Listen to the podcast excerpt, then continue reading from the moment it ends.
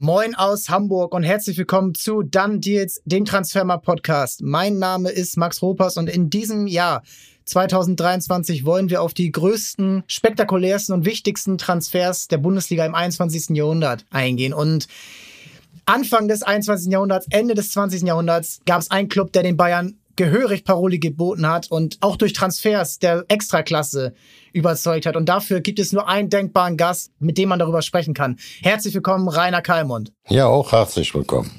Ja, schön, dass es klappt. Ich freue mich sehr. Rainer, wir wollen direkt reingehen. Es ist eine Zeit, die wahnsinnig spannend war für Leverkusen, die auch für mich wahnsinnig emotional ist, weil ich damals angefangen habe, Fußball zu gucken mit sechs, sieben Jahren. Die ersten drei Meisterschaften waren 2000, 2001, 2002. Ich dachte, was Dramatischeres als Fußball gibt es nicht und bin wahrscheinlich immer noch derselben Meinung. Die neue Zeit von Leverkusen. Ihr habt Erfolge gefeiert in den 80ern, Europapokal, 93 Pokalsieger, 96 aber fast abgestiegen. Damals denkwürdig gegen Kaiserslautern, Rudi Völler in Arm mit äh, Andi Brehme damals von Kaiserslautern. Das war für Leverkusen Neuanfang danach, oder? Christoph Daum verpflichtet. Ja, das muss man so sehen. Wir hatten ja auch vorher schon, wie du gerade sagst, 88 den ähm, UEFA Cup gewonnen. Das war ganz überraschend. Übrigens mit dem ersten Brasilianer, den habe ich im äh, Weihnachten 87, 88 mit Berti Fuchs zusammen mit unserem Zeugwart bei so einem Torwart-Abschiedsspiel gesehen. Das war Tita. Den konnten wir dann für 500 1000 Dollar kaufen, also ist weniger wie Euro. Und er hat dann praktisch auch äh, uns mitentscheidend zum UEFA Cup geschossen. Man muss immer sehen, er hat im Viertelfinale haben wir zu Hause gegen Barcelona 0-0 gespielt, also mit ähm, Bernd Schuster, mit Gary Lineker und so weiter. Und er hat dann in Barcelona Tita das 1-0 geschossen, im Endspiel nochmal ein Tor geschossen um Kunchar ein, so auch der Falco Götz, der ja umsonst kam. Also die Torschützen waren billig und der Torwart, das Elfmeterschießen, die sicher, das war Rüdiger Vollborn, auch über 400 Spiele, den habe ich von Blau-Weiß 90 mit 18 Jahren als Jugendtorwart geholt und das war eigentlich ein sehr, sehr guter Auftrag. Danach haben wir noch Jorginho geholt, der auch dann Kapitän der Nationalmannschaft war, direkt danach ein Jahr, der hat keine Million gekostet, auch nicht. Und dann kam zwei, was du gerade sagst, 93, haben die gesagt, wenn ihr den DFB-Pokal holt, gewinnt, durfte noch einen kaufen. Und dann haben wir dann fünf Jahre später auch einen sehr, sehr guten Spieler aus Sao Paulo, Sergio, für 2,1. Dann waren die Preise schon deutlich am Steigen. Ne? Das war dann Sergio, der ja auch mit Bayern München Champions League gewonnen hatte, mit Brasilien Weltmeister gewonnen ist und bei uns auch eine sehr gute Rolle gespielt hat. Ja, und dann 96 Christoph Daum, die wichtige Verpflichtung auf der Trainerbank. Hat der sich dann auch direkt in diesem, ich sag mal, für Lever, also es war ja Leverkusen war ja einzigartig mit diesen ganzen Brasilianern, was damals ja noch nicht äh, Standard war. Und du hattest gute Kontakte nach Brasilien. Hat er sich dann auch daran angepasst, dann diesen Kader, Multikulti-Kader, kam auch viele Osteuropäer später dazu mit Vranjes und Babic und wie hat Christoph Daum dann dieses Team mit dir zusammen nach vorne geleitet? Denn 1996 fast abgestiegen, 1997 fast deutscher Meister geworden. Ja, es war natürlich so, 96, das war bitter. Wir hatten noch sehr viele Verletzte und hing um Rudi Völler sein letztes Spiel. Und da ging es um alles. Und dann hat Marco Münch praktisch in der 81., 82. Minute das erlösende 1 zu 1 erzielt. Also wir waren da schon mit einem Bein praktisch in der zweiten Liga. Mit diesem Klassenerhalt ging es darum, einen neuen Trainer zu verpflichten. Rudi Völler hatte ich überredet. Auch da musste ich mir also so mal ein paar Stunden auf den setzen, dass der Luftschnappatmung kriegt. Ich hatte damals noch eine gute Gewichtsklasse. Und dann hat er gesagt, okay, ich mache noch jetzt Pause und dann mache ich als Sportdirektor mit. Dann ging es um äh, Christoph Daum, das war so mein Wunschstein, aber nicht direkt so, war die Lösung nicht so direkt beim ähm, Bayer AG-Vorstand, die ja auch immer eine Rolle mitgespielt haben, indirekt, kam das nicht direkt so gut an, weil der vorher uns schon mal abgesagt hatte. Die hatten dann natürlich damals äh, erfahrene italienische Trainer, die Namen sind ja bekannt, Bayern München, Borussia Dortmund, also Scala und Trapattoni. Und ich habe dann meinem Vorsitzenden Kurt Forsten gesagt, pass auf, machen wir es so, soll der Rudi entscheiden. Der wird ja auch sehr intensiv mit denen arbeiten. Wir haben drei Kandidaten, Trapattoni, Nivio Scala und Christoph Daumen und nicht der Christoph, weil ich ja auch sage, den Zuschlag gekriegt, obwohl das ja so war, dass ich sage, lass mal den Rudi, der spricht doch fließend Italienisch durch seine langen Jahre beim AS Rom. Der geht mit Italiener auch sprachlich sehr gut zurecht. Wir lassen es ihn entscheiden. Und die letzte Entscheidung hat dann schon 96 war die erste wichtige Entscheidung von Rudi als Sportdirektor Amerika, dann äh, nicht, der wollte nicht den nehmen, den ich jetzt vorgeschlagen habe, war dann dafür und somit hatten wir mit Christoph Daum eine optimale Lösung. Und das ging ja dann super los und es kam jedes Jahr ein Brasilianer der Extraklasse. Also 1996 kam noch Se Elias, den würden jetzt vielleicht äh, nicht viele dran erinnern, aber dann ein Jahr später immer mit Gewinn verkauft nach Mailand. Und dann Emerson, Se Roberto, Robson Ponte, Lucio. Kannst du vielleicht nochmal erklären, wie diese Spieler dann auch immer wieder von Leverkusen überzeugt wurden? Denn das sind ja absolute Top-Talente gewesen. Paulo Rink habe ich noch vergessen, der spielt ja dann ja für Deutschland. Wie wurden die dann immer wieder von Leverkusen überzeugt? Denn die wollten ja dann auch viele Vereine aus Europa haben. Bayer hat ja eine große Firma, ist sehr groß angesiedelt, wie auch beispielsweise Mercedes oder VW. Und mit ihren, nicht nur Medikamente, auch mit dem Pflanzenschutz, hieß es immer Bayer Bon, Bayer ist gut, Bayer ist gut. Also das bezog sich zwar mehr auf die Firma und auf die Produkte, äh, dann war natürlich auch klar, wir hatten plötzlich Dieter, völlig Unbekannter, wurde als Held beim UEFA Cup sich gefeiert. Das kam natürlich auch in Brasilien an. Dann kam Jorginho, den haben wir für 700.000, 800.000 gekauft. Der wurde Kapitän auch bei uns, dann Kapitän der brasilianischen Nationalmannschaft. Das waren ja dann noch Dinge, die nicht. Und dann Sergio, der auch 94 ähm, bei der Weltmeisterschaft in den USA auch im Kader war. Das muss man auch bei den Brasilianern auch damit die Weltmeisterschaft gewonnen. Das waren ja schon mal drei Spieler, die alle plötzlich international spielen, die für Furore sorgten. Dann hatten wir diese, wie ich gerade schon sagte, Bayer Bon, das ganze Unternehmen. Dann hatte man auch sehr, sehr, sehr gute Kontakte. Juan Figa, leider verstorben. Einer unserer besten Freunde war nicht bei den ersten drei Deals dabei. Den habe aber bei den nächsten schweren Deals dann natürlich dazu genommen. Der hat uns enorm in dieser Frage geholfen. Der war auch bei Bayern München ein und aus oder beim HSV oder war Ehrenmitglied bei Real Madrid. Das war auf große Füße gestellt, das muss man äh, so sagen. Und dann äh, ging das gut ab, auch mit den Brasilianern. Du hast äh, mal in einem anderen äh, Podcast von einer waghalsigen Flugroute erzählt. Kannst du das den Hörerinnen und Hörern nochmal erzählen, wie das damals war in Brasilien?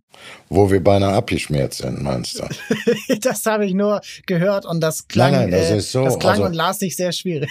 Also das völlig das Abschmieren war noch nicht so nah dran, aber wir sind eines Morgens von Rio in den Süden geflogen, ein bisschen südlich von äh, Sao Paulo da kam ähnlich ähm, Amazon her, mit dem wollten wir einen äh, Vertrag abschließen und wunderschönes Wetter. Und man weiß das ja, A sind Fliegereien, den kleinen Privatmaschinen in Brasilien nicht so teuer wie hier. B, wenn du mit dem Auto fährst, dann bist du immer zweites hier, da kommst du im Tempo nicht hinterher. Wir wollten den sonntags klar machen und am Sonntagabend noch nächsten Termin in Sao Paulo. Wir sind dann da samstags morgens losgeflogen, es war schönes Wetter, wir haben ein bisschen Karten gespielt und plötzlich fing die Kiste an zu wackeln.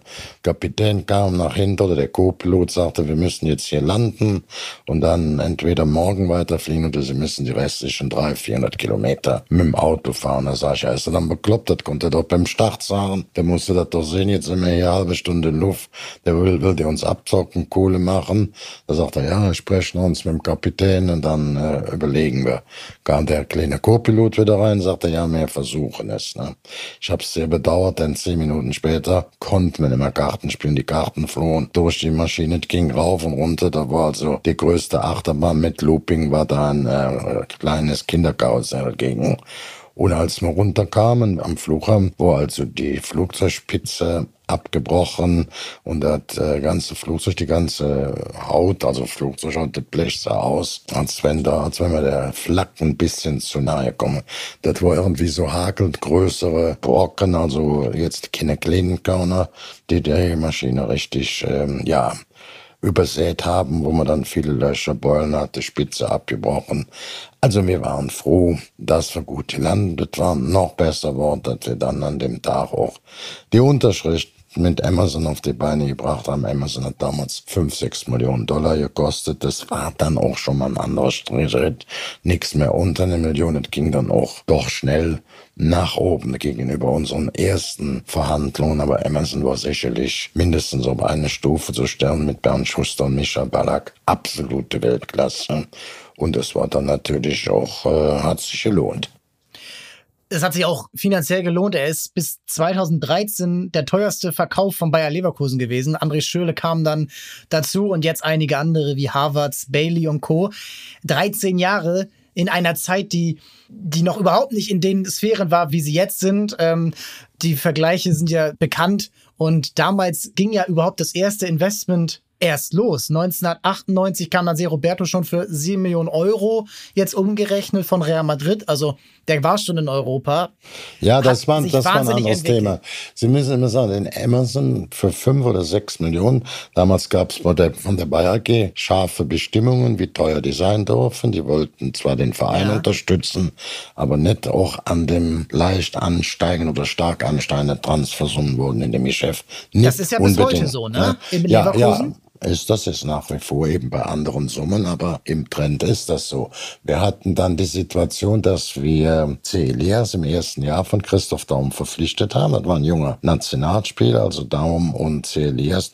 Das hätte von der Harmonie nicht so hundertprozentig gestimmt. Also wechselte C. Elias für rund ja, 11, 12 Millionen damals nach Mailand. Ja, Mark, jetzt sind es 5,6 Millionen. Das war dann, Euro, da ja. war dann noch D-Mark, also sagen wir mal 5, 6 Millionen Dollar. Und dieses Geld äh, haben wir dann in Amazon gesteckt. Und das war auch ganz blöd, als es den verkauft hatte, Celias, sag ich, wer will es eigentlich für dich holen? Wer kann deine Position am besten spielen? Und er hat mir gesagt, Celias. Also nicht, Entschuldigung. Ich habe den Celias dann gefragt, wen würdest du eigentlich am ehesten holen? Wer kann deine Rolle am besten spielen? Und dann hat er gesagt, ja, der Beste wäre Emerson. Wenn du den holst, wenn du den auch kriegen kannst, der würde mich sehr, sehr, sehr gut ersetzen. Dann haben wir da alles dran gesetzt, hatten das Glück, dass wir auch Amazon verpflichten konnten, auch in der Größenordnung. Das war ja dann immer eine Million oder wie bei Sergio zwei Millionen. Wir waren dann zwischen fünf und sechs Millionen. Das war auch bei Lucio so, das muss man jedenfalls so sehen. Ser Roberto war dann der teure, können wir aber nachher drüber sprechen, das ist ein anderes Thema. Und das hat sich natürlich voll bezahlt gemacht. Der ist dann nachher für 40 Millionen D-Mark oder 20 Millionen Euro ist er dann zum AS Rom gewechselt. Ja, 2001 da direkt dann italienischer Meister geworden mit Legenden wie Totti und Batistuta. Also ja. eine überragende Wirklich. Karriere gemacht ein, bis ein, zu Real Madrid. Ein Wahnsinnsfußballer, ein Wahnsinnsfußballer, der dann auch, wir müssen ja sagen, mit dem Geld, was wir für den dann wieder erwirtschaftet haben, haben wir dann auch drei gute Spiele gekauft für Bilisjad Berbatov aus Bulgarien, der später gut abging und dann natürlich noch zwei wieder Lucio und das eine Thema, weil wir bei C. Roberto waren, ein anderes Thema. Das war ein Spieler, der in der Agentur angesiedelt war von Huan Fieger, ein guter Freund von uns, vom Rudi, vom Christoph Daum, von mir. Und dann habe ich den Jupp Heynckes angerufen, der war ja zu der Zeit auch Trainer bei Real Madrid. Und da gab es noch eine andere, das muss man dabei berücksichtigen. Damals hieß es, es dürfen nur drei nicht ja, also, also wie gesagt. Ähm, Nicht EU-Ausländer. Ne, ja, ja, das wurde der EU-Ausländer und diese Plätze waren dann ähnlich zunächst mal voll besetzt. Linker Verteidiger Roberto Carlos vollgesetzt und der Argentinier Redondo im Mittelfeld vollgesetzt. Da gab es dann noch die zwei Stürmer vom Balkan. Kennst du die noch? Mijatovic Richtig. und Davoschuka. Richtig. Tabaschuka? Ja, und dann gab's zum Beispiel, wo die gegen uns gespielt haben, du bist ein Fuchs, und wo die gegen uns gespielt haben oder auch in der Endphase 98, weil wir ja jetzt in der Richtung sind, WM, dann ähm, war es eben so, dass Zucker ja ganz vorne landete in der Torschützenliste der Weltmeisterschaft, er aber im Finale Real Madrid, wir hatten vor im Viertelfinale, sind wir gegen die rausgeflohen. Real Madrid gegen Turin hat das 1 zu 0 Mijatovic geschossen. Und da Mijatovic am Anfang am Platz war und ähm, Redondo im Mittelfeld der Argentinier und Roberto Carlos hinten in der Abwehr, konnte äh, Mijatovic nicht spielen. Und diesem Problem leidete dann auch Savio als Nummer 5, toller Linksaußen aus Brasilien. Und natürlich auch C. Roberto, der dann im Mittelfeld spielt. Der brauchte nicht linker Verteidiger, weil der ja Roberto Carlos war. Und dann hat der Jupp Heynckes gesagt, wenn du den kriegen kannst, hol den C. Roberto. Das tut mir in der Seele weh, dass der in dieser Dreierkombination nicht regelmäßig zum Spielen kann, wenn ihr das finanzieren könnt bezahlen könnt, dann versucht den zu holen. Der ist Fußball, absolute Weltklasse, charakterlich top und dann haben wir den mit Hilfe von ähm, ja, Johann Fieger verpflichtet. Wir sind dann unter der Grenze geblieben, damit auch die Bayer das mitgetragen hat. Das war dann so die sieben, acht Millionen. Dann haben wir den Jahren danach eben nochmal Bonusleistungen mit einer Million oder was draufgezahlt, sodass man schon an der zehn kam, denn damals gab es das klare Gesetz von der Bayer AG, kein Spieler kostet für uns 10 Millionen.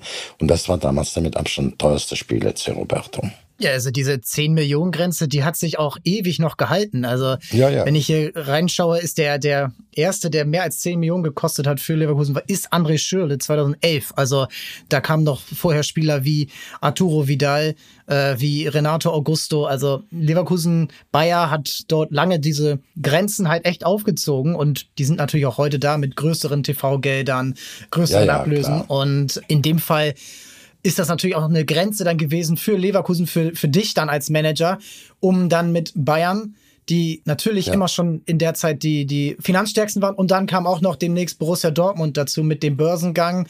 Ja, ja, Thema ja, Rositzky, Thema Amoroso. 99 haben sehr viele Geld ausgegeben. Hertha, Schalke, Dortmund, Leverkusen, die Bayern selbst Eintracht Frankfurt hat einigermaßen Geld ausgegeben. Aber du kannst ja auch sehen. Neue Zeiten, ne? Du kannst ja auch sehen, äh, ich fange mal an bei Bayern München. Der erste Spieler, den die holten, war ähm, Jorginho als rechter Verteidiger. Da wurden dann, ich weiß nicht, 6,5 Millionen bezahlt. Wir hatten den ja für unter einer Million. Das waren andere Größenordnungen, wie die heute sind. Der ging dann dahin. Der zweite war Sergio. Es ging dann weiter. Ähm, Elber. Nee, ja, der Elber von Stuttgart, aber von uns ging es dann auch direkt weiter. Äh, Lucio, C. Roberto, die sind dann alle rüber nach äh, Bayern München. Die fanden das gut in Deutschland. Bayern München war nochmal anders ausgestattet finanziell. Da gab es dann nochmal ein paar Euro mehr und das sind dann noch viele der Brasilianer von uns auch nach Bayern München. Nicht direkt alle immer nur nach Italien. Ja, aber dann auch nicht nur die Brasilianer, auch äh, Michael Ballack, auch ein Robert Kovac. Also das war natürlich dann immer dann so ein bisschen die Grenze. Ne? Aber was ja das Beeindruckende ist, dass ihr über sechs Jahre lang ihn wirklich Paroli geboten habt, wie kein anderes Team. Ihr habt 99, 2000 kommen wir mal in dieser Saison einige Spieler verpflichtet. Also Ballack, das ist in dem Jahr, ähm, ist er dann von Kaiserslautern, wo er ja auch schon Meister geworden ist, zu euch gekommen.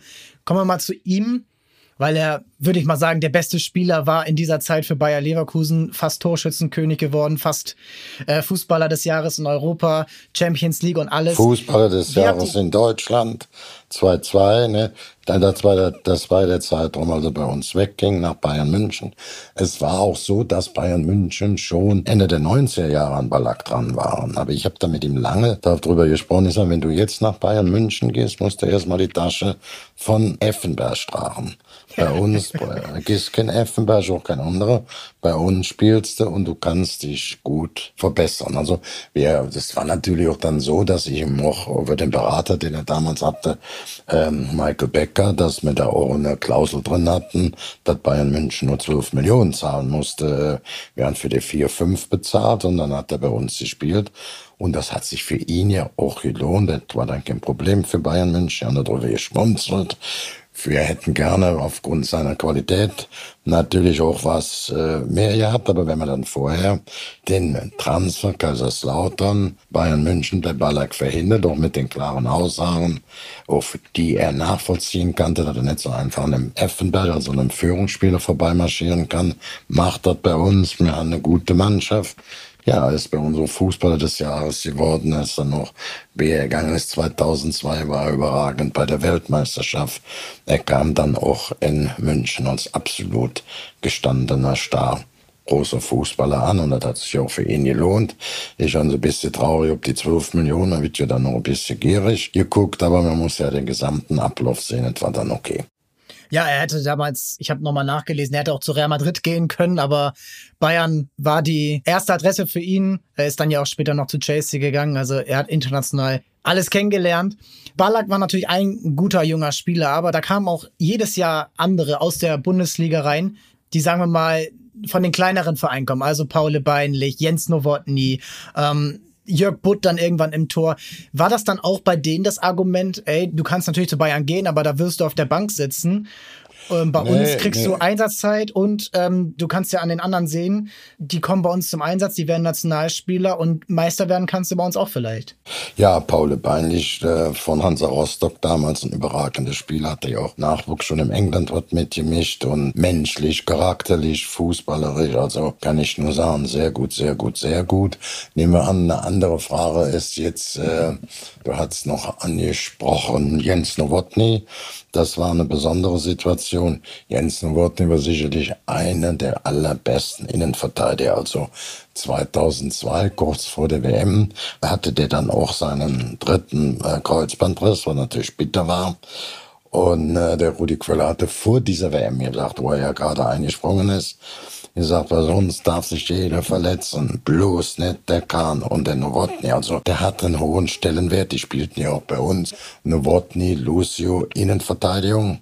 Ja, die wollten nur nicht noch für eigene Spiele rumlaufen. Die sagen, wir sollen hier für schon für Sicherheit und Sauberkeit am Arbeitsplatz. Die waren fußballerisch vom Stellungsspiel, vom Auge, von der Power, von der Aggressivität. Das war schon alles oberste Liga. Wir haben ja dann noch später das Glück gehabt, dass wir dazu nochmal zwei Brasilianer geholt haben. Das ist ja interessant. Völlig unterschiedliche Typen. Wir haben dann den Juan von Flamenco verpflichtet. Und Juan war in so einer Insolvenzmasse, mit den für, durch FICA für 3,5 Millionen bekommen. Man muss sich vorstellen, der hat dann nachher knapp 80 A-Länderspiele für Brasilien. Jemand ist dann noch für viel Geld nach Rom gewechselt.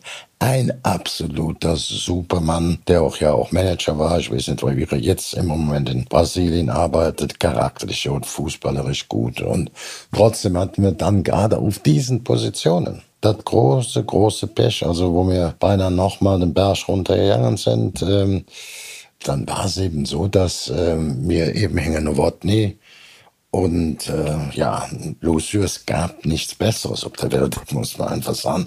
Dadurch konnten wir schon Mitspieler wieder mehr Mittelfeld haben, da Überzahl schaffen, weil die hinten alles weggefischt haben. Weltmeister und Vize-Weltmeister. Ja, ja, ja, ne? Also, das so, das muss man dann eben so sehen. Und ähm, dann passiert es, dass sich Jens Nowotny beim Halbfinale in der Champions League gegen Manchester United zu Hause ein Kreuzbandriss zuzog, für ihn die WM ausfiel dann wurde Brasilien mit Lucio Weltmeister, wir wurden Zweiter.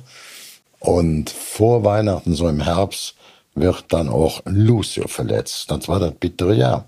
Alle beide, alle Topspieler nicht drin hinten in der Abwehr.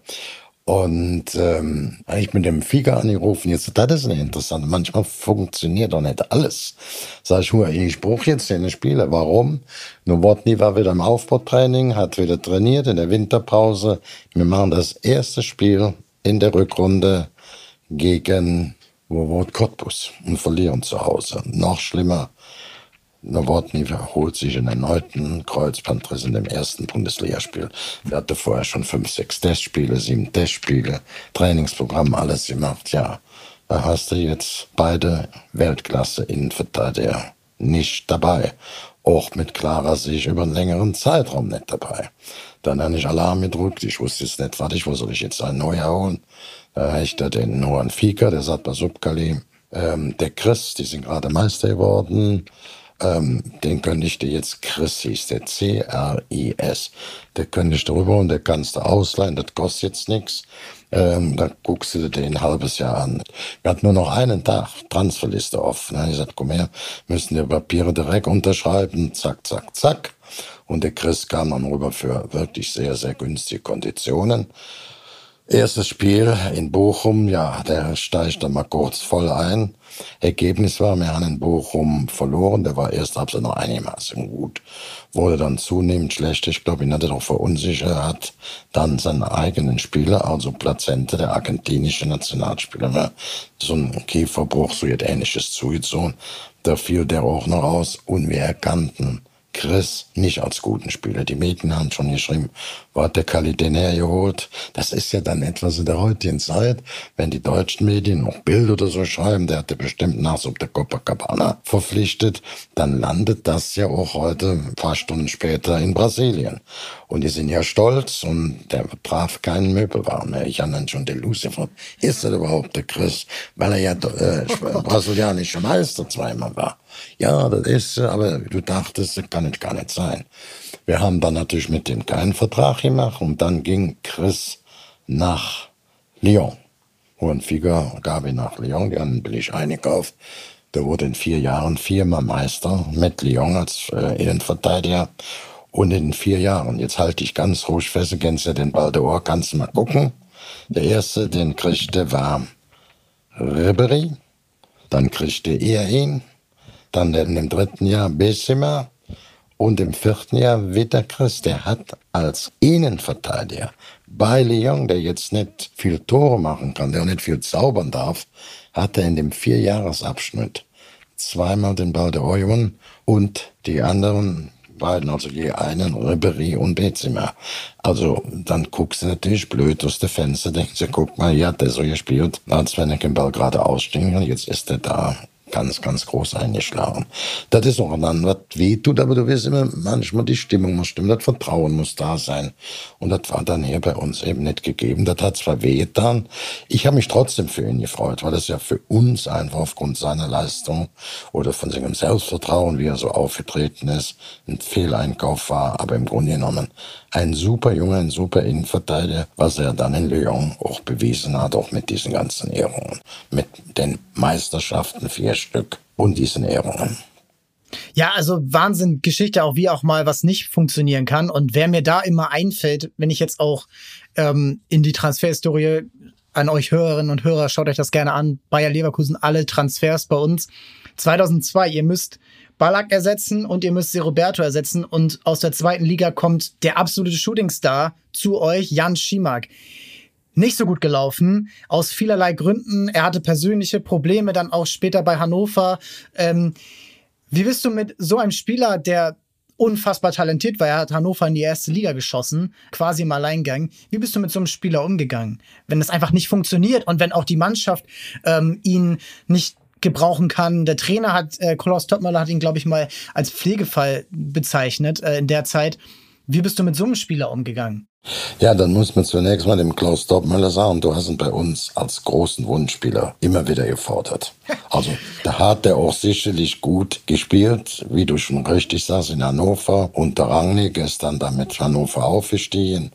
Ähm, wie war als wir den ähm, Huan für 3,5 Millionen aus der, sagen wir mal, wir durch die besondere Situation verpflichtet haben, 80-facher äh, ja, Nationalspieler geworden war ich natürlich mit Huren und der hatten damals KK. Ja, genau, da wollte ich noch drauf zu sprechen kommen. KK, das war so 2-1, 2-2, ganz junger Spieler. Ich hatte mit den Eltern KK und ähm, mit Huren Fieger KK. Das war auch alles klar.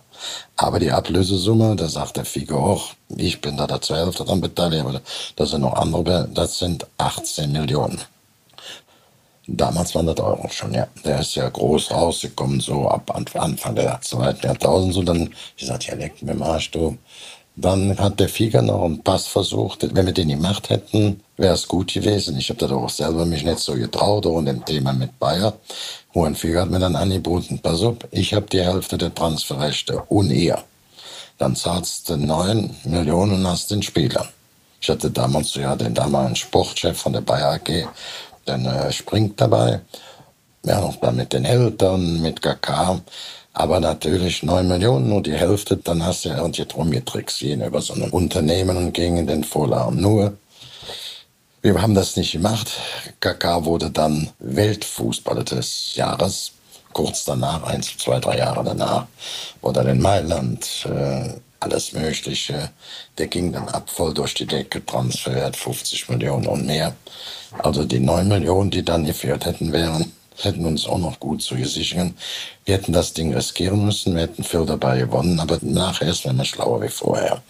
Ähm, ich hatte meine Spielregeln, ich habe es versucht, habe auch Bayer darüber informiert, dass wir einen absoluten Spieler, ich wusste nicht, dass der Weltfußballer war, aber dass er zu den Top Ten der Welt ist, war das schon klar. War als ganz jüngster Spieler, ist zwar kaum oder gar nicht zum Einsatz gekommen. 2002 schon in Asien im Kader. Und das war da so ein bisschen noch gepflegt und betreut von Lucio oder von Emerson. Da hatten wir natürlich schon ein paar Pluspunkte auch in der Nationalmannschaft drin. Aber wir haben eben nicht geholt und äh, die Spielregeln haben das auch nicht hergegeben. Und Bayer wollte, wissen wir nicht, dann sagen, Mensch, wir haben doch jetzt gerade hier den Huren für 3,5 gekriegt. Sollen wir jetzt nicht, aber es wurde nicht bewilligt, muss ich auch akzeptieren hätten wir so eine Ausnahme gemacht, hätte uns das natürlich nachher nicht nur sportlich, auch wirtschaftlich sehr, sehr gut zu Gesicht gestanden, aber mir ist manchmal nachher immer schlauer. Ne? Wie vorher. Ja, sowieso, aber auch in dem Sommer 2000. Ja, aber ich, ich möchte trotzdem das Thema Schimak, das war dann der absolute Wunschspieler von ähm, Klaus Topmüller und das brannte schon. Ich bin auf dem Fluch zurück, wo ich also Huren verpflichtet dann das Thema mit, ähm, also die 3,5 in Innenverteidiger und das Thema KK da nochmal besprochen hatte bei dem gleichen Aufenthalt in Brasilien, bin dann von Sao Paulo direkt in Frankfurt gelandet, von Frankfurt nach Prag und habe dann da ähm, für rund 6 Millionen. Der hatte dann auch schon einen ganz schönen Wert, denn ähm, Jan Zimmer ich hatte nicht trotz seinen Problemen, Alkoholproblemen und Einstellungsproblemen ein gutes Verhältnis zu ihm. Es war ein toller, muss man sagen, wirklich toller Fußballer und ja, der ist dann einfach plötzlich ab nach Prag, wo dann der Kneipe der Biergläser gespült oder auch leer gemacht. Ich will das gar nicht so sehr dann macht das natürlich keiner extra, wenn du sagst, er hätte ja mit seinem bestehenden Vertrag alleine mit uns als Tscheche in seinem Leben nie mehr arbeiten müssen. Wenn du dann sagst, jetzt fahre ich nach Prag, dann wird irgendwann der Vertrag aufgelöst. Ne? Und das, das hat denen natürlich auch eine Menge geschadet. Dann sieht man, dass das denen nicht nur bösartig, man, dass das auch mit Krankheit zusammenhängt. Ja, äh, tragische Geschichte. Also ich erinnere mich noch, als ich damals gerade angefangen habe, Fußball zu gucken. Das war der Kicker in der zweiten Liga. 18 Tore, äh, trickreich. Also war ja auch dann schon Nationalspieler, ein Länderspiel gemacht. Ähm, Tomasz Rositzky auch Tscheche, Pavel Nedved Tscheche. Also das war die große Zeit der tschechischen Zehner. Und ja, finde ich ähm, spannend. Und wie das dann auch dann mal nicht klappt, ist ja dann auch spannend und wie dann auch damit umgegangen wird. Gerade dieser Sommer 2002, der ist ja nicht nur aus Transfer. Ja, das, das war, ich will da nochmal eine Geschichte zu sagen. Ja. Als das bei uns nicht geklappt hat, habe ich gesagt, pass auf, ich werde den wieder zurück nach Hannover gehen. Da ist der Rangnick, die kennen sich alle und, und, und. Dann habe ich da doch mit dem auch noch heutigen Chef mit Martin Kind, die haben nicht gekauft. Die haben eine Ablösesumme, also eine Ausleihsumme gezahlt. Und ich habe gedacht, Mensch, da fängt es sich. Und dann haben wir unseren Aufwand wieder entweder holen als Spieler oder verkaufen ihn zu einer höheren Summe. Ich werde nie vergessen, die Saison fängt an mit Jan Simak in ähm, Hannover 96 und ich sehe die ersten Spiele der war wie befreit. Der spielte, der lachte in die Kamera. Ich könnte ihm jetzt genau die Zähne noch erzählen, das würde jetzt zu weit führen. Denke ich, Mensch, das eine gute Geschichte. Und irgendwann habe ihn dann noch in Berlin gesehen. Haben sie in Berlin auch gewonnen. Und rief mich Ralf Rang an, du musst kommen, kann wir treffen uns in Frankfurt. Hatten wir dann noch einen Psychologen dabei. Ja, das ist dann, der war dann, dann war wieder in der alten Umgebung, hat groß aufgespielt. Und aus heiterem Himmel hätte plötzlich nachts der Koffer gepackt und er in seine Kneipe nach Prag oder in die Tschechei. Also da selbst, ich hatte schon gedacht, das funktioniert. Ich werde ihn wieder ausleihen jetzt.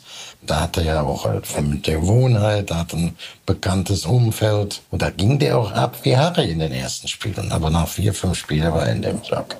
Ja, unglaublich bitter. Er hat sich dann ja auch später noch gefangen, hat ja dann in Tschechien wieder gespielt, hat aber dann auch noch für Karl Zeiss Jena nahe der tschechischen Grenze aber gespielt. Nicht mehr, nicht mehr auf dem er Level. War, er ne? wurde nicht mehr, es wurde nicht mehr der ganze. Nee, es war, es war zweite Liga, es war, da war er stark und ähm, super interessanter Spieler, kam dann ja auch nochmal zu Stuttgart und Mainz. Unglaublich interessant und ja auch irgendwo so ein Wendepunkt 2002. Das Vize-Triple ist berüchtigt, in kurzer Zeit die Titel ja verspielt Aber überhaupt erst mal dahin zu kommen, ich habe äh, gestern noch mal die Doku gesehen, 2002, die Champions League äh, auf YouTube von Bayer Leverkusen zu sehen mit äh, Ballack und Casillas, die dort ihre Interviews geben und Raúl, Didi Hamann. Also ihr habt Liverpool geschlagen, ihr habt Man United geschlagen, Barcelona, Arsenal, Juventus und dann Finale gegen Real Madrid.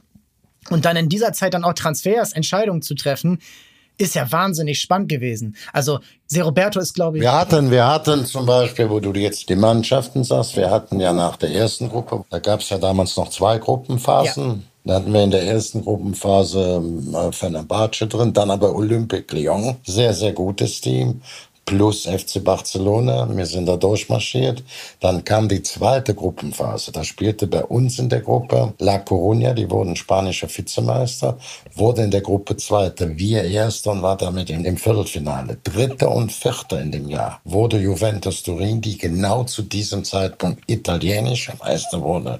Und Vierter Arsenal London, die genau zu diesem Zeitpunkt englische Meister wurden. Dann haben wir die nächsten Spiele gegen Liverpool, gegen Manchester United gewonnen und waren im Finale gegen Real Madrid in Glasgow. Lucio für uns ein Tor, für die dann Raúl und Zidane, das wurde als tolles Tor bezeichnet. Ich, mir gedacht, ich hatte immer gedacht, schön halb hoch, Scherenschlag von 20 Meter war haltbar. Aber dann passiert der Unerhört Neues. In der 50., 60. Minute verletzt sich der Torwart von Real. Denke ich, boah, jetzt haben wir eine Chance. Und da hat mir aber schon der damalige Manager von Real, der saß ja dann neben mir in der Ehrenloge. Sagte, Kai, jetzt macht er nichts, das ist der beste Torwart. Ich dachte, ja, ja, ja, der haut jetzt was auf den Putz. Und dann kam Casillas, sein erstes Spiel. Ja, der hat dann Bälle gehalten, die man normal nicht halten kann. Da war auch viel Glück dabei, aber es war der Start ich weiß nicht, Lüfter wurde ja dann fünfmal oder sechsmal Welttorhüter des Jahres. Nach diesem Start war der auch zwei Wochen später Stammtorwart der spanischen Nationalmannschaft.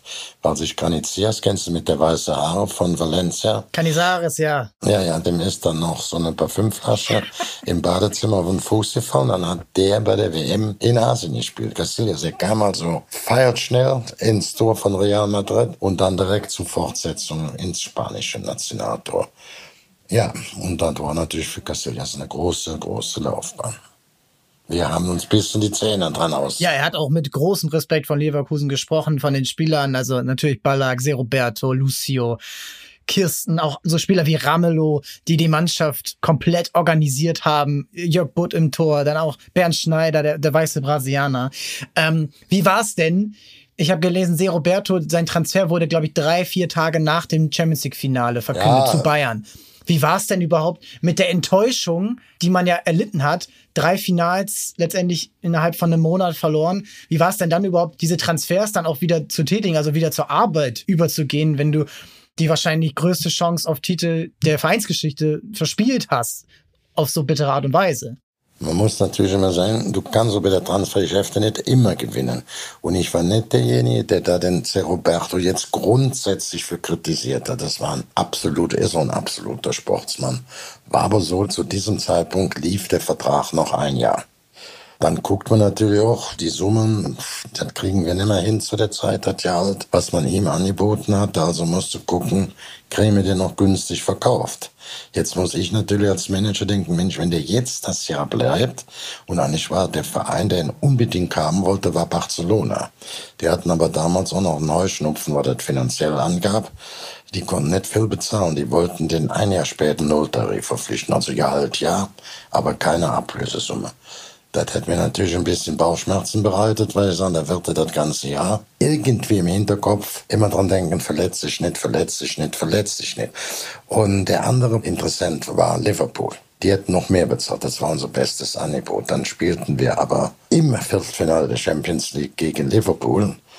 Und ich fing Liverpool nicht ganz gut, wie die Stadt sich entwickelt hatte, aber eben C. Roberto nicht. Das war jetzt kälter. Und hat gesagt, wenn ich wechsle und dann nach Barcelona, nicht nach Liverpool. So standen wir dann und dann war ich froh, dass Hohenfieger das Heft nochmal in die Hand genommen hat und dann für rund 12 Millionen den Zeroberto nach Bayern München verkauft hat. Das war für mich natürlich wichtig, als wenn er noch ein Jahr bleibt, dann zum Nulltarif geht Und dann in diesem Jahr natürlich aufpasst, dass er sich ja nicht verletzt und dass alles auch geregelt abgewickelt werden kann mit Barcelona, ist ja klar. Da ist er dem Hinterkopf in Barcelona und denkt bei jeder Aktion, ich darf mich nicht schwer verletzen, dann ist das hier Chef dann auch gefährdet, auch wenn er wenn ablösefrei bin. Und so war ich eigentlich nicht glücklich, aber froh, befriedigt, dass wir dann über Juan Fika ihn noch nach Bayern München verkauft haben. Ja, und Bayern München hat natürlich dann auch so ein bisschen wie dann mit Dortmund zehn Jahre später euch die besten Spieler sagen wir mal, wegverpflichtet. Die alte Taktik äh, von Hönes und Rummenigge, die die härtesten Konkurrenten halt zu schwächen, haben aber auch selber dann eine überragende Kampagne dann 2003 gespielt, mit Abstand deutscher Meister. Ballack wird wieder Fußballer des Jahres. Roberto fügt sich super ein. Natürlich mit Olli Kahn, mit Giovanni Elba. Wie war denn dann auch in Verhandlungen vielleicht mal mit oder in Gesprächen mit Hönes und Rummenigge dann so ja, dieses Standing, was man sich erarbeitet hat. Wie waren die Verhandlungen mit den beiden? Gab es da Insights? War das äh, immer professionell? Immer gab es da auch mal ein paar Fäuste auf dem Tisch? Immer professionell immer mit Fair Play. Das gerade der Fall, wenn man jetzt den Fall, dessen habe ich das jetzt erklärt, mit C. Roberto, da wurden die natürlich schwer kritisiert, die Bayern. Aber ich war ja froh, dass die es gemacht haben. Okay weil er nicht nach Liverpool wollte, der Vertrag nur noch ein Jahr lief. Und wenn er dann äh, das Thema, die Karte Barcelona gesetzt hätte, dann hätte auch der anständige, charakterlich einwandfreie Roberto natürlich immer im Unterbewusstsein gedacht, ich darf mir auf keinen Fall verletzen. Also es wäre immer der gleiche Roberto bei Bayer Leverkusen gewesen, der das Jahr gespielt hätte. Und dann wäre er zum Nottarif gewechselt. So haben wir von Bayern München jetzt eine super Summe gekriegt, aber ich war dann froh, dass wir die 12 Millionen. Das waren damals so ein bisschen andere Werte dann in dem Zeitraum. Ja, das war damals auf jeden Fall der teuerste Transfer des Jahres. Borussia Dortmund geht dann krass rein in den Jahren mit, ähm, mit Rositzky, mit Koller, mit Amoroso ist dann auch vielleicht so ein bisschen dann dieser Fall Dortmund, der dann ja auch an Geschichten, wir werden ja auch noch mal drüber sprechen hier mit äh, anderen Kollegen, aber dieser Fall, der dann daran gescheitert ist, dieses ganze Konstrukt an einem verschossenen Elfmeter gegen Brügge in der Qualifikation, ist dann auch so das mit einbezogen worden. Okay, guck mal, was bei den Kollegen passiert. Wir behalten hier mal schön unsere Grundregeln von Bayer, nicht mehr als 10 Millionen für einen Spieler. Damals wurden ja für Spieler bei Dortmund 25 Millionen bezahlt war das dann auch, ja, letztendlich die, die Strategie dann auch bestätigt worden? Ohne den Bayer-Konzern wären wir ja nicht da oben gelandet. Und das war für mich auch oberstes Gebot, sich an denen ihre Spielregeln zu halten. Ich glaube, dass das ja gar nicht das finanzielle Thema war. Ich gehe mal davon aus, dass die Bayer AG auch öffentlich in der Frage von bezahlten Fußballer als Großunternehmen, als Weltunternehmen nicht in diese Dimension reingezogen werden wollte. Also man muss immer berücksichtigen, wie ist der Fußball in Leverkusen entstanden. Das Leverkusener Werk ist zwischen Düsseldorf und Köln gebaut worden und dann habe ich gesagt, wir brauchen Infrastruktur. Theaterverein, Musikvereine, Gymnasien, Schulen, Gesangvereine und alles und eben noch Sportvereine. Und da ist ja bei Leverkusen 1904 da auch entstanden. So erstens als soziales Projekt, dass die Leute so Akkordeon spielen, singen konnten, Theater spielen, auch Fußball spielen können. Bayer spielte deswegen schon vor 70, 80 Jahren mit Bayern 04 Logo auf der Brust. Ja wahnsinnig interessante Zeit, weil er dann auch wirklich die Bundesliga sich entwickelt hat. Äh, die Premiere kam dazu als TV-Partner, alle Spiele live. Dann in Richtung 2003, ihr habt die Klasse gehalten. Ähm, Gab es dann vielleicht auch so ein kleines Neudeutsch Burnout, dass man sagt, es waren so anstrengende Jahre, wir waren kurz vor der Meisterschaft, wir waren aber dann ein Jahr später kurz vorm Abstieg.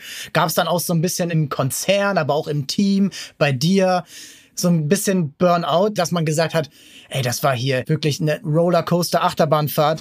Also für mich war klar, ja? 2003 bei einem Abschied wäre ich nicht weggegangen. 2004, ein Jahr später, auch noch mit personellen Problemen, haben wir uns wieder für die Champions League qualifiziert. Und an dem Tag, als wir uns qualifiziert haben, hatte ich ein besonderes Erlebnis. Dann sagen wir mal, ähm, der ZDF hatte mich eingeladen an dem Abend. Da habe ich gesagt, nee, wir haben Abschied, ein paar Spieler gehen weg, auch Bastog und so, da möchte ich selber auch dabei sein und nicht ins Studio fahren. Und dann habe ich gesagt, komm mal eine Schalte ins Stadion machen. Ne? Ich bin dann ähm, ins Stadion abends um 10 Uhr, 11 Uhr so rum, zu der Schalte ins ZDF-Studio und war natürlich erleichtert Wir hatten das vorletzte Spiel bei Bremen, das letzte zu Hause in Stuttgart, schwere Spiele, die gewonnen. Damit sind wir noch, wir waren sowieso im UEFA Cup, waren wir in der Champions League. Und dann, äh, die Schalte war zu Ende, Flutlicht ging aus, plötzlich wieder an. Da standen alle Mitarbeiter im Mittelfeld also Mittelkreis, und haben mir ein Lied so ein Ständchen gebracht. Man darf ja nicht vergessen, dass im Jahr davor auch ein Unternehmen, auch so ein Verein sagt, müssen wir jetzt Einsparungen machen. Wir haben keine internationale Spiele mehr, wir haben nicht mehr die Einnahmen. Ähm, und da war deutlich Dankbarkeit zu spüren. All das in sich hat für mich volles Auslöser. Meine Frau gesagt, so ich gehe jetzt nicht mehr zu feiern, ich fahre jetzt mal nach Hause und habe ihr da abends gesagt, ich mach Schluss. Die hat das aber nicht geglaubt, weil ich das schon häufig schon mal gesagt habe. so mit den Emotionen, als ich das am nächsten Morgen nochmal sagte und nochmal und das war ein guter Zeitpunkt. Ich bin, bin mit Leverkusen, kamen dann ein paar unschöne Sachen, die ich so nicht toleriert habe, aber das ist ja alles ausgestanden. Wir haben ein sehr gutes Verhältnis und der damalige Aufsichtsratschef und auch Vorstandschef der Bayer AG, Werner Wenning oder mit so, das ist alles wunderbar und so kann ich heute wieder mit vollem Herzen zu 100 Prozent Leverkusen alles, alles Gute wünschen. Äh, es war ja noch ein Happy End für den Verein. Geht nicht um Kalli. Und mir hat er doch gut getan, dass die Mitarbeiter sich bedankt haben, weil ich mich für die stark gemacht habe, dass sie nicht nach Hause geschickt worden sind. Wahnsinnig spannende Zeit und ja auch letztendlich eine Zeit, in der Fußball ja so sich verändert hat durch Transfers. Also Luis Figo damals zu Real Madrid, Zinedine Zidane zu Real Madrid, die Bayern investieren. Das erste Mal so in Michael Ballack, Sebastian Deißler ja auch gekommen. Auch die Engländer werden immer reicher. Äh, Manchester United, Chelsea geht los und Leverkusen hat in diesem Konzert der Großen mitgespielt.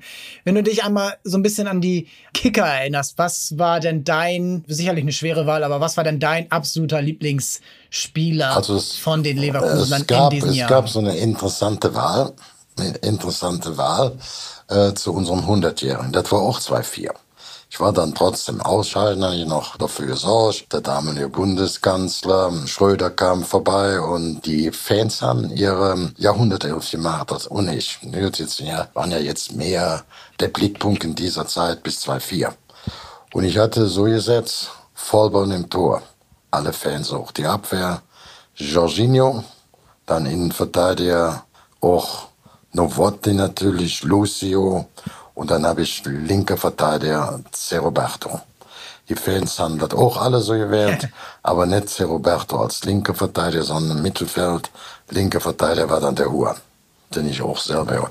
So im Mittelfeld hatte ich rechts Bernd Schneider, dann zentral war eben Emerson, Ballack und ich hatte dann links Bumk und Cha, weil der ja auch uns zum UEFA Cup so und vorne im Angriff Kirsten und Völler, dann. Da hatte ich so viele gute Leute nicht drin. Und da gab es die Übereinstimmung bis auf eine Position. Ich hatte unter den ersten elf den Char und die hatten unter den ersten elf die ganzen Fans. Äh, statt Char hatten die den ähm, Huan in der Abwehr noch drin. Aber sonst wurde alles. Ja, ja, wir waren ganz, ganz gut einer Meinung mit den Fans. Ne? Ja, die elf, die brauchen wir auf jeden Fall. Die werden wir auf jeden Fall noch bei Instagram und äh, auf der Website und so posten. Kallis Traumelf von Bayer Leverkusen. 2-4. Wahnsinnig. 2-4. 2004, Jahrhundertelf von Bayer Leverkusen. Kam natürlich auch noch einiges dazu. Einige sehr schöne, sehr gute Spieler, die bei Leverkusen in den letzten 20 Jahren sind sie ja jetzt schon fast äh, gespielt haben. Ich kann mich nur bedanken bei dir wahnsinnig äh, tolle Einblicke in Bayer Leverkusen. Ja, ich will, ich will auch gar nicht so weit zurückgehen, wenn du jetzt guckst, auch gerade gestern, Harvards, der Jugend von Bayer Leverkusen, auch so ein 100 Millionen Mann. Ja. Äh, ich glaube auch jetzt Florian Wirtz wird auch absolute Weltklasse, ist auch von Bayer Leverkusen, an die, die wir hätten dann auch in dieser Jahrhundertelf eingesetzt werden müssten. Aber das ist eine andere Zeit, ja, das doch, aber auch großartig gigantische Spieler. Ja, und das, diese Basis wurde halt damals gelegt, äh, weil sonst wäre es vielleicht nicht so das Investment geworden von Bayer. So, und das ist äh, euer Verdienst damals gewesen. Und seitdem ist Leverkusen immer, seit ich Fußball schaue, unter den Top 5 in Deutschland. Ab und zu vielleicht mal nicht, aber ein Jahr später auf jeden Fall dann wieder. Und äh, das zieht sich auch durch Rudi Völler, Jonas Beuth, die Manager, Simon Rolf ist mittlerweile.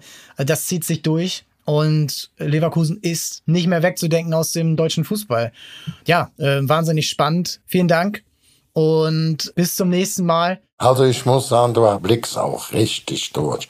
Dann macht's ja auch Spaß. Du hast mir doch so mancher wo mal rausgeholt aus der Nase. Ja, klar. Oder auch wenn du noch was Tiefes hast. Also war gut. Vielen Dank. Hast mich gut angezapft. du war dir so ja, ich war dir so ja dankbar, weil ich da gerne drüber spreche. Ja. Alles klar. Ich wünsche dir jetzt, Junge. Ne? Dankeschön.